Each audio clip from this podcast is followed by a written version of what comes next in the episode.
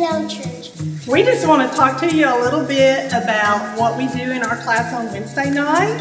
Um, I teach the pre-K, 4, and kindergarten kids on Wednesday nights during the school year, and I have done this for more years than I want to tell you. But I get so much out of it. It is so much fun, and it is easy to do, and the kids are just such a rewarding thing when you get to work with them. Miss Tanya is a great teacher. She does so much things that's nice. So, we're going to talk a little bit about what we do on Wednesday nights. So, Judah, when we come to Bible class on Wednesday nights, one of the things we do is have story time, right? And we use this bulletin board that's back here behind you to talk about different stories. Can you tell me anything about this story that's back here on the bulletin board? What is that? That is a big disaster. The big disaster. What was the big disaster? Adam and Eve ate the one tree that God said to not eat. And why was that a problem? Because that was the one tree on the snake. the snake tempted them and they made a bad choice, didn't they? And they disobeyed God. And that caused a big disaster where we couldn't be with God anymore. But God had a plan, right? What was the plan? Who was going to fix the big disaster? God, God was. Can you tell me what that picture over there is? Jesus, Jesus. Jesus came to fix the big disaster, right? And what did Jesus do? died on the cross. He died on the cross so that we could be with God again, right? So our Wednesday night class is a lot of fun, but the kids learn a lot too. You can see that Judah knew the story. I did not coach him on that. He knew the Bible verse. We learned different Bible verses during the year. We have a lot of fun, but we learn a lot about Jesus too, right? So I would encourage anybody that might have an interest in teaching, just dip your toe in that. It's not hard, it's not rocket science, and it's very rewarding. So, do we like having teachers around? Yes, we do, don't we? All right.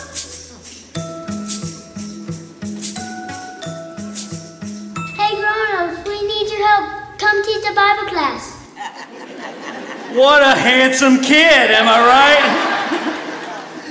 so I got to tell you, one of my, the favorite, my favorite things that happens in our family is that at bedtime I'll lay with the, each kid and just talk. Tell me about your day. And Judah, our youngest, will say, "Hey, Dad, can I tell you this?" And it doesn't matter what I say next; he's going to tell me this.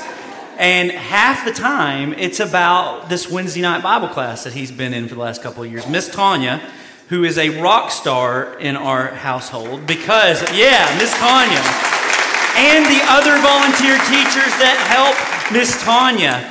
Um, so he'll, it'll be half the time, it'll be like a, about a Bible story that he learned. Daniel in the Lion's Den is his favorite right now. Um, or uh, about the, he calls it ticket class. We call it ticket class because you get tickets in the Wednesday night class. And the rare times he gets the golden ticket, ticket, ticket church, ticket church. I'm sorry. Thank you for the feedback. Um, yeah, it was called Ticket Church. Anyway, so, uh, but he talks about Miss Tanya so much that after a while I started to say something encouraging like, Is there anybody else that you really like who teaches you regularly about the Bible? And honestly, the answer is Miss Tanya and me is a very distant second. And I tell you all that because if you don't have a kid in that particular age group, you don't know about this thing that happens every Wednesday night. But every Wednesday night and every Sunday morning, there are a lot of men and women who get here a little bit early and leave a little bit later because they're pouring the faith into the next generation. And it's faith that, for the most part, somebody did for them when they were a kid. They're trying to return the gift that was given to them. And there's so much joy in it. Like just this last week, Katie Collier is teaching the two year olds. And the little girl doesn't know her name, so she goes, Excuse me, um, Mrs. Jesus? Which is epic. There's not much better titles that you could get than Mrs. Jesus. Um, okay, so one of my favorite things to do with our kids is you know how every generation comes up with new words? Uh, man, I am so pumped about getting to do this this morning because I'm going to ruin these new words for them. Because one of the things I love to do with the kids is when I find out a new word, you know, like in the 60s it was groovy, in the 80s it was cool, whatever. Uh, when I find out what those new words are, I start using it. And I think it serves the same functions that it does when like grandma's gone on Facebook. You remember that? Like everybody gets off Facebook and they go to something else. And my kids hate it, like no cap. They hate it. oh, it's going to get worse, y'all. Uh, like, for example, words change over time. Like bussin'. You guys know this? Bussin'? If something's like really, really good or cool, they call it bussin'. Like, when I was growing up, we didn't use bussin' like that. We used bussin' like, man, we are like bussin' some kids to church camp, right? Or if somebody's really, really good at something, you would say they are cracked. Like Joe Burrow is cracked at football, right? Growing up in the 80s, crack was a very different word for us. or Riz, I love Riz, or all its variations, the Rizzard or Rizzler, all these things. It means to, uh, it means to, you want to say what it means? It, it means charisma is what it means. Like it's actually the word charisma, but it means to be able to like hit on somebody or they have really great game or something like that. And I love doing that. I absolutely love kind of outing all these words so that you, senior saints, can use them appropriately. I, uh, but I also know it's hard to keep up with all the change, right? And sometimes churches change. And especially, you know, we've got a lot of new people and, and everybody's got a lot of different church experiences. And since the pandemic, churches all over America have noticed that there's this culture that has changed. That, so a lot of people come in new from different church experiences, and maybe you've had different church experience. And this morning and for the next few weeks, we're going to talk about who we are as a church and what it looks like to be a part of this body of believers. Because we are PV. Now, if you're a guest today, this is actually a great day to be here because you're going to find out who we are and why we are the way we are. A little bit about that. And if you're just traveling through, then hopefully you'll take this and go back to your home church and serve. But for us, PV, this is who we are.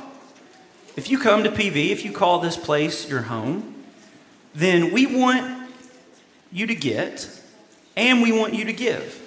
We want you to be served by someone else and we want you someone else to be served by you.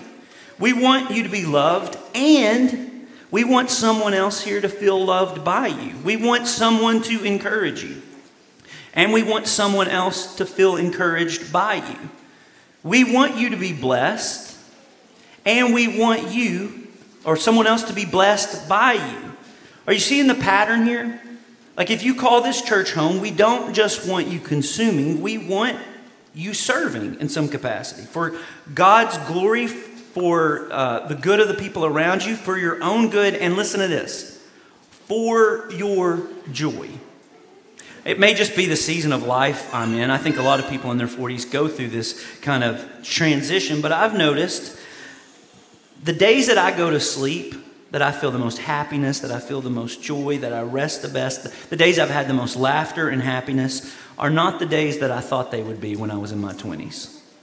It's not the days of me doing a lot of me time and everything I want. It's the days that I serve other people. So actually, this last year for my birthday, um, you know, I grew up. I was the youngest. I could get what I wanted to do on my birthday for the most part. But uh, this past year for my birthday, I was like, "Kids, what do y'all what do y'all want to do?" So we went bowling and had pizza. And the dirty secret of why I did that was because I wanted to have a happy birthday. This is a totally different path to joy.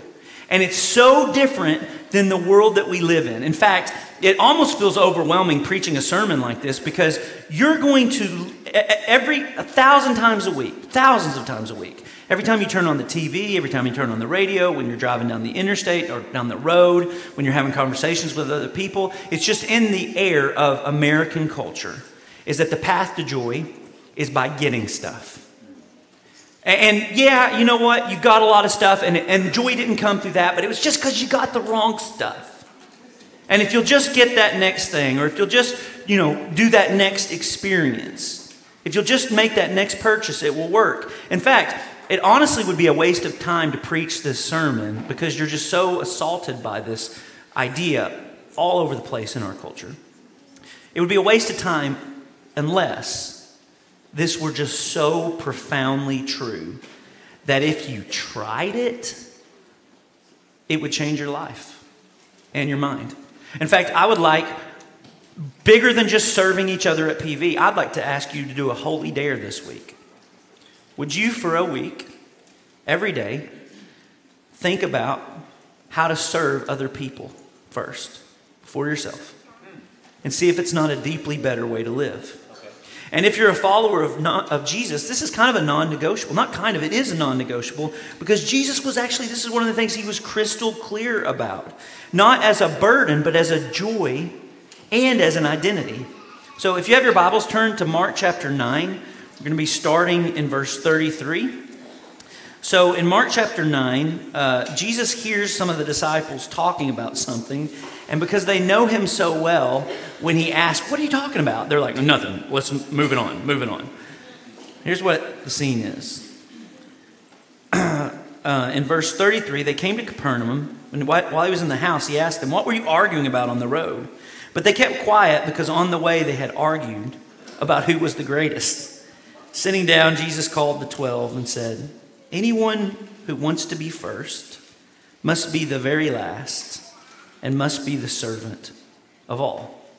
And you might think that that's the end of it. But they, these first followers of Jesus, are like us. And they needed to hear it more than once. And so, a few days later, just a few verses later in Mark, James and John come to him. And in another gospel, they get their mom to come to him and they're asking, hey, we want to be the most important people in your new administration. We want to be the people who have the seats on your right and your left, the first and the second in command. And that's the scene for this in chapter 10, verse 31. Jesus says, But many who are first shall be last, and the last first. And while they're on their way to Jerusalem, with Jesus leading the way, and the disciples were astonished, while those who followed were afraid, again he took the twelve aside and told them what was going to happen to him. We're going up to Jerusalem, he said, and this is what's going to happen to me. I'm going to be delivered to the chief priests and the teachers of the law. They're going to condemn me to death, and they will hand, uh, hand him over to the Gentiles, who will mock me, they'll shame me and make fun of me, they'll spit on me, they'll flog me, they'll kill me, and three days later, I won't be dead anymore.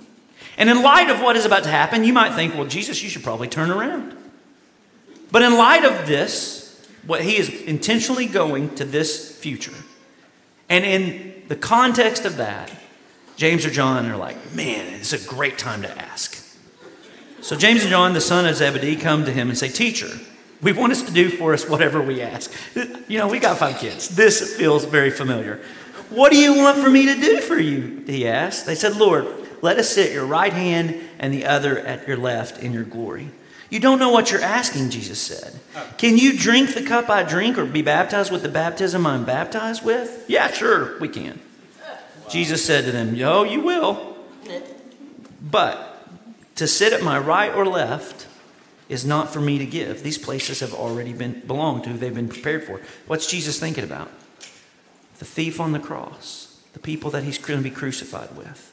They have no idea what they're asking. They want his power and his glory. And he's thinking, You just don't know what you're talking about. And when the ten heard this, they got upset. Because guess what? They're not upset because they understood.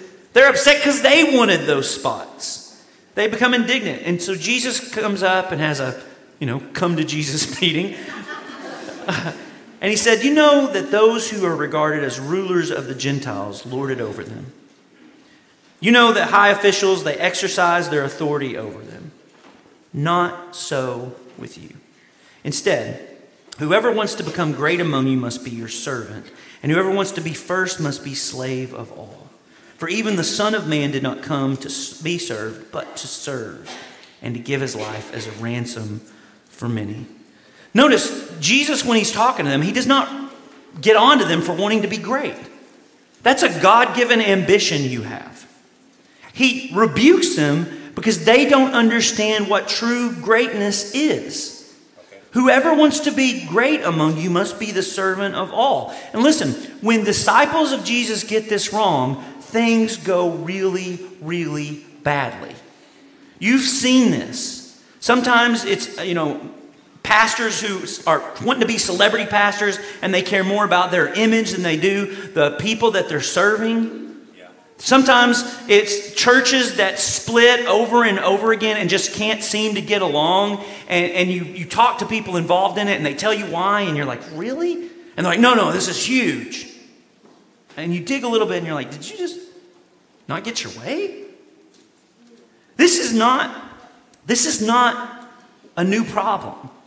In fact, one of the earliest Christians, a guy named Paul, he planted a church. When the first church in Europe was this church in the city of Philippi. And he has, after he plants it, he has to write a letter back a few years later because they were on the verge of, of they hadn't invented church splitting yet, but that was going to happen. And you know why? It was because these two women, Euodia and Syntyche, were at each other's throats. And Paul writes this letter, and in that letter, when he's trying to address this problem, here's what he says do nothing out of selfish ambition or vain conceit. How great would it be to be a part of a community where they took that seriously? Rather, in humility, value others above yourself, not looking to each other your own interests, but to the interest of the others. In your relationships with one another, and this is what we're talking about how we are a church. In your relationships with one another, have the same mindset as Christ Jesus, who, being in the very nature God, did not consider equality with God something to be grasped, but rather he made himself nothing by taking the very nature of a servant, being made in human likeness.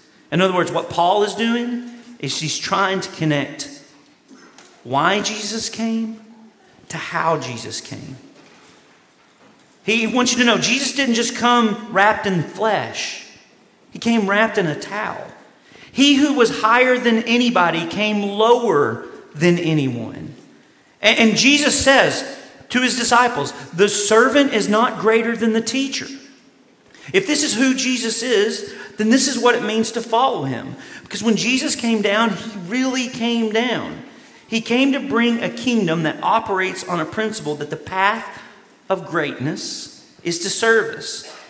And it's so important that even the king is not exempt. In the kingdom of God, servant is really the only identity. There are a lot of job, different job descriptions, but only one role. We are not disciples because we serve. We serve because we're disciples, because we follow a king who was a servant. I like the way Paul says it in another place, at a church he wrote, or a church he planted and wrote a letter to in another part of the Bible. He says, For what we preach is not ourselves, but King Jesus is Lord. And ourselves, if we're going to bring ourselves into this, we're talking about ourselves as servants for His sake. When Jesus saves us, He leaves us with a greater purpose than just to keep us from sinning. Our identity as a servant is part of our message to the watching world. He, he doesn't just save us from something, He saves us for something. I like the way Peter, another one of the early followers of Jesus, puts this. He is actually thinking back on his life with Jesus, and he's thinking about these churches that he's trying to steward the authority he has. And he says, Look, each of us should use whatever gift you have received to serve others. So, what gift have you received? What gifts have you received? We're called to use those to serve others as faithful stewards of God's grace in its various forms. That's 1 Peter 4:10. To not serve is to poorly, poorly steward the grace of God. And that means, and this is hard, because I live in the same world you do. I watch the same advertisements you do.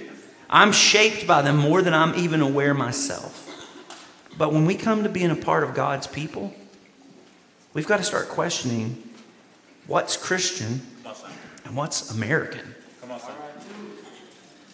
Because to be a part of a church like this means changing what can church do for me to what can church do through me. In the kingdom of God, serving is the only strategy. This is so important because so many people, including us, we want to advance the kingdom of God by hijacking the way the kingdom advances. And, and we do it the same way James and John do, right? If, man, if I was just in charge, if I was, you know, I could. The, the whole problem with James and John is my problem. It's your problem. It's our problem. We want to baptize the old system, do like the Gentiles do, just for a different agenda. And Jesus, it's important to notice, before Jesus does any ministry, he's already avoided that temptation. He rejected it. Remember when Jesus is baptized, right afterwards, he's driven by the Spirit out into the wilderness and he's tempted by the Satan three different ways.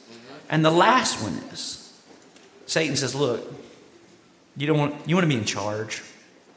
You want to have everybody do exactly what you say when you want. And to that, Jesus says no. That's not to say if you're a follower of Jesus, you should avoid positions of leadership. It's that you avoid that strategy. Followers of Jesus should avoid replacing servant strategy with some kind of top down boss strategy. Because we cannot bring the kingdom of God differently than the king did. And the king did it by serving and dying for others. And by the way, it worked. I mean, we live in the world we live in today largely because followers of Jesus took Jesus seriously at this. And it's often misunderstood, but when it is seen for what it is, it is greatly admired and respected. Some of y'all may have know, may know about Nicholas Kristof. He is a writer for the New York Times, travels all over the world. He's not a Christian. He's often on the other side of issues and will speak openly and honestly about what he doesn't like about what is seen as Christian positions, you know, in the New York Times. Well, a few years ago, Nicholas Kristof wrote an article because as part of his job is to travel all around the world and go to you know developing countries or places that are hurting. And he happens to run into christians serving everywhere he goes. And then he would come back to manhattan and he'd be around his secular kind of elite friends and academy people and he'd hear them these people who didn't have these experiences making fun of followers of jesus and so he wrote an article a few years ago. I just want you to see part of it. He says, In reporting on poverty, disease, and oppression, I've seen so many others. Evangelicals are disproportionately likely to donate 10% of their incomes to charities, hunger, malaria, prison rape. I'm not going to say that word. I don't know how to say that word. Human trafficking or genocide. And some of the bravest people you meet are evangelical Christians or conservative Catholics who are similar in many ways, who truly live their faith. I'm not particularly religious myself, but I stand in awe of those I've seen risking their lives in this way, and it sickens me to see their faith marked, mocked at New York cocktail parties. He goes on to say that, and when he goes to a developing country, that often what he'll find is that in the capital or in the major cities, you'll have the secular kind of government NGOs but when you get out into the most rural, hard to live places in these developing places, almost to a person, the people who are serving there, people who are doing really, really hard sacrificial service, are followers of Jesus. So his point is maybe start paying attention to that. In other words, this guy who's not a believer, who doesn't share what we believe, when he looks at the best fruit of faith, he points to this to what Jesus taught us to do. My best friend is a Bub. His real name is Jeremy, but I'm going to call him Bub. He's always been Bub to me. He's the senior pastor at First Baptist Branson. And a few years ago, a guy joined their church named Stedman Valentine. Stedman Valentine is a very gifted young man, and Bub took him to lunch. And he said, "So what? What do you want to? What do you want to do? How, how can we get you plugged in?" And Stedman said, uh, Man, I, I, I was thinking maybe I could stack chairs or help clean around the facilities. And Bub was like, Stedman, what's your gift? What do you feel like God's given you gifts to do? And he was like, Uh, primarily preaching and teaching. And by the way, he's a very gifted preacher or teacher. And Bub was like, Well, yeah, but you just said you wanted to stack chairs. And Stedman said, Here's the thing there's a tendency in me I'm trying to kill. And I think it's a tendency that I heard this story and I felt it too. There's a tendency in me, he says, that I want to reach for the mic. And I think Jesus is calling me to reach for the broom instead. Does this resonate with anybody else? Maybe you don't like being in front of people, maybe that mic thing's not you, but on some level, you can apply it to your life. There's this tendency in me and maybe in you that you want to do the things that get what you want. And what Stedman's saying is to follow Jesus feels a lot like in daily life choosing not to reach for the mic, but instead to reach for the broom. Jesus brought a kingdom that is a lot like that. And, and how he came is still how the kingdom comes. So, what does that have to do with us as a church? what does that have to do with you as a follower of Jesus? Well, if you follow Jesus, then you're called to love a lot of people. You're called to love your neighbor. And Jesus defines neighbor as people that are in your you know, proximity. We're called to serve our spouses if we're married, serve our kids if we have them, our coworkers, our fellow students, widows and orphans. And in the New Testament, it's a really big deal. You're called to serve the local body of believers that you're a part of. So if you call PV home, then let's apply what this means today. How do we reach for the broom and lower ourselves and humble our hearts to serve this body? Here in a couple of weeks, the fall is going to kick off. And if you've never been in like a church leadership role, then you might not know. But there are a few times a year where a lot of new people come. Uh, people who are, you know, life changes, they're moving, school starting, and a lot of new people come, guests looking for a new church home. And we have made it our humble aim to be ready for that day. And our church being ready looks like more of you serving. Not, serving for me, not serving for our staff, but serving for each other. And so here's some on ramps of ways that you can get involved. So if you, the first one, PV Kids. I've worked at two other churches in my life, and I love here what we do the most for our kids. I want to raise our kids here, and I bet you do too if you're a parent. I love the way that our kids, when we come home, they've always got new stuff they've learned about the Lord. They're growing in the Lord, the way that they're so passionate about it, the way our volunteers serve so well. We, um, PV Kids Church, nursery, and this is not just babysitting. This is like prayer, praying over those babies that are in there. Um, if you're this last year, the majority of our church, we, we came back from COVID. This last year, the majority of our church, like 65% of our church, was in a small group, which is healthy and needed. Because in a large church like this, you cannot be healthy unless you also are small. And so here's what that meant that meant over the last year um, that people stepped up and took responsibility for a small community. We call those 242 groups, life groups. They're, they meet in home and in the building on Wednesday nights, and they took responsibility for them. And I've heard so many wonderful stories come out of what it meant to share life with each other. These are places that relationships go deeper. Not just like I'm fine, everything's you know okay or whatever. And what that means is the person who led your 242 group last year Somebody who prayed over you, who thought about how to take responsibility for that group of people that they were trying to serve. That's, and, and we need some more 242 group leaders as we're about to launch for the fall. And if you are interested in that, would you email lynn at pvcc.org? Because we are getting ready to launch 242 groups again. What about this? Uh, in a few weeks, with the fall, if it's like what it is most years, there will be people who come to church maybe for the first time, or maybe for the first time in years. And imagine if you didn't grow up going to church, coming to a building like this. You know, you're thinking, am I joining a cult? What is happening? And they're walking to the building. The building, um, you know, they don't know which door to come in. Well, we've thought of that. Tried to help them uh, realize we're preparing for you. We're expecting you. And so there are men and women who get up early on Sunday mornings and they get they leave a little bit later. And they're the people who show up because they're expecting people to show up. And they are the, fa- the very first faces. I have friends who, um, you know, friends of mine who will come to PV, uh, they're just passing through and they'll come up and tell me, I've been greeted and welcomed by like seven different people. And I think, yes.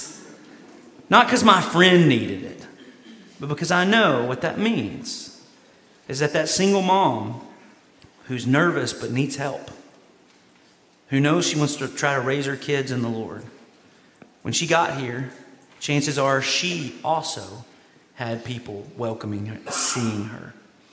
Um, if you want to be a part of that, you can email kelly at pvcc.org. Here's another one. Every time we gather together in assembly, um, there's a lot of things that happen behind the scenes. It's uh, a lot of people who you don't walk up and say, Thank you so much for serving, because you might not know they're serving. But the media team, the people who are helping make this happen right now, and if I don't say this correctly, could kill my mic this moment.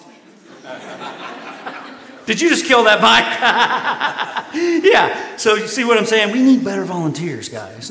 just kidding. yeah. Did you kill it again? yeah. Anyway, there, there are all these ways that we serve, and this is what it means to be a part of a family. So if you're interested in doing that, you can email josh at pvcc.org. If you're interested in serving our kids in the kids ministry, and by the way, I'll tell you this, Tanya, this Miss Tanya this morning told me one of my greatest joys in life is watching a kid I taught when they were five get baptized when they're 15. I know, like, I might have had, God might have used me for just a little part of that. And in my experience, listen, volunteers, this is really big. In my experience, those are the people people remember as they get older. Not preachers. You might remember something about preachers, but here's the thing a paycheck ruins it. Because often people think, oh, Jonathan's just like that because he's getting paid. You're not. It really is an expression of the love of God when you're serving. And so, serve. If you're not into email, you can email teen at PVCC if you want to do kids uh, ministry, serve in those various ways. Um, if you're not into email, there is a sign up sheet right there on the, in the booth, right outside under the Renew All um, sign. But this is who we are. This is what we do. So, in our house, we have five kids. I may have mentioned that before. And I want you to think about that. That means we have seven human beings in one house, and those kids love animals. And so, here's what that means uh, we have a lot of living things. We have three dogs, two cats, seven chickens, two rabbits, a turtle, a hermit crab, and a partridge in a pear tree. Now, that's a lot of food. That's a lot of toilet paper. That's a lot of, you know, dishwashing detergent. And so what we've decided to do is that we have Leslie do all of it. no! I mean, can you imagine? Hey, Les, can you just do all the cooking, all the cleaning, all just do everything? Does that sound neat to y'all? No, it does not sound neat. It sounds terrible. So in our house, we all do the chores. After a meal, either Leslie and I will say, five minute pickup. And everybody goes to their spots. And someone does dishes, someone clears the table, someone takes out the trash, someone sweeps. And here's the thing you may ask, well, now how much do you pay them? Nothing. And Leslie and I don't get paid either. We don't pay them. Uh, now you may think, oh, you guys are terrible parents. We're going to call DHS on you. Well, wait a second. We're part of a family. And I'm doing my kids no favors by teaching them that someone else is going to clean up their messes for the rest of life. And here's the point I want to make it's also for their good and for their joy. Now, I got to tell you, early on, five minute pickup, there was moaning and groaning and gnashing of teeth. But now it's just the culture of our home. It's what we do. It's the ethos, ethos of our house. Now there's laughter and joy and partnership. There's together culture. And so maybe you're here today and you're thinking, well, the reason I've never served, if I was to ask you, why have you never served if you've been a part of this church? You might say, well, it's because I've never been asked. That's fair. But I want you to know, I'm asking. And again, I'm not asking for me. I'm not asking for our staff. I'm asking for us. Because this is what it means to be a part of a family. We serve and are served. So, will you join us? Will you partner with us? Will you serve with us? Let's be a family. There's a lot of examples, thousands of examples I can think of over the last five years of watching people and my heart just kind of swelling with joy. But the one I thought of for this was last year, February Valentine's Day weekend, daddy daughter dance at PV. And there's tons of volunteers. But the one that I noticed that night, me and Hannah are there, we're having a banquet, we're having to dance to Justin Bieber or whatever. Um, and I noticed Eddie Shields. And I thought, Eddie ain't got no daughters. And he was all dressed up and he was taking out the trash, reaching for the broom. And it impressed me. I, I, I literally thought about it dozens of times over the next few months because he's, here's this accomplished allergy doctor in Little Rock. And on a Friday night, the thing he did, because of love of God and love of us, was he put on a tie and he took out trash so that I could dance with my daughter. We're not just trying to get people to be busy. We're not just trying to get people to sign up. We also want you to see the lead servant, as in Jesus Christ. Do you see what he did again? Again, this is just the nature of reality if you're a follower of Jesus. The Son of Man did not come to be like, rub my feet, serve me. He came to serve and to give his life as a ransom for many. In other words, his life, his death, was to give you back your life. He took your death and gave you his life, his joy, his hope, his peace, his life everlasting. He said, I'm here to serve, so be set free. There's a, a moment in the Gospel of Luke where Jesus is talking and he says, The followers of Jesus, be dressed for service and keep your lamps burning as though you're waiting for your master to return from the wedding feast. Then you will be ready to open the door and let him in the moment he, he arrives and knocks. Be dressed in service. That's how you stay ready. That's how your heart stays humble. The servants who are ready and waiting for his return will be rewarded. And look at what he does when he comes. I tell you the truth, he himself will seat them, put on an apron and serve them as they sit and eat. Jesus will never stop being a servant, and neither should we. Come on, church. This is who we are. Let's reach for the broom. I'd like to invite our prayer teams to take their places around the auditorium. If you've got something going on in your life and you would like some godly people to pray over you, or if you'd like to know more about following Jesus or taking a next step in following Jesus, or questions about how to join this church, there's some godly people up here who would love to pray with you, talk with you, and bless you.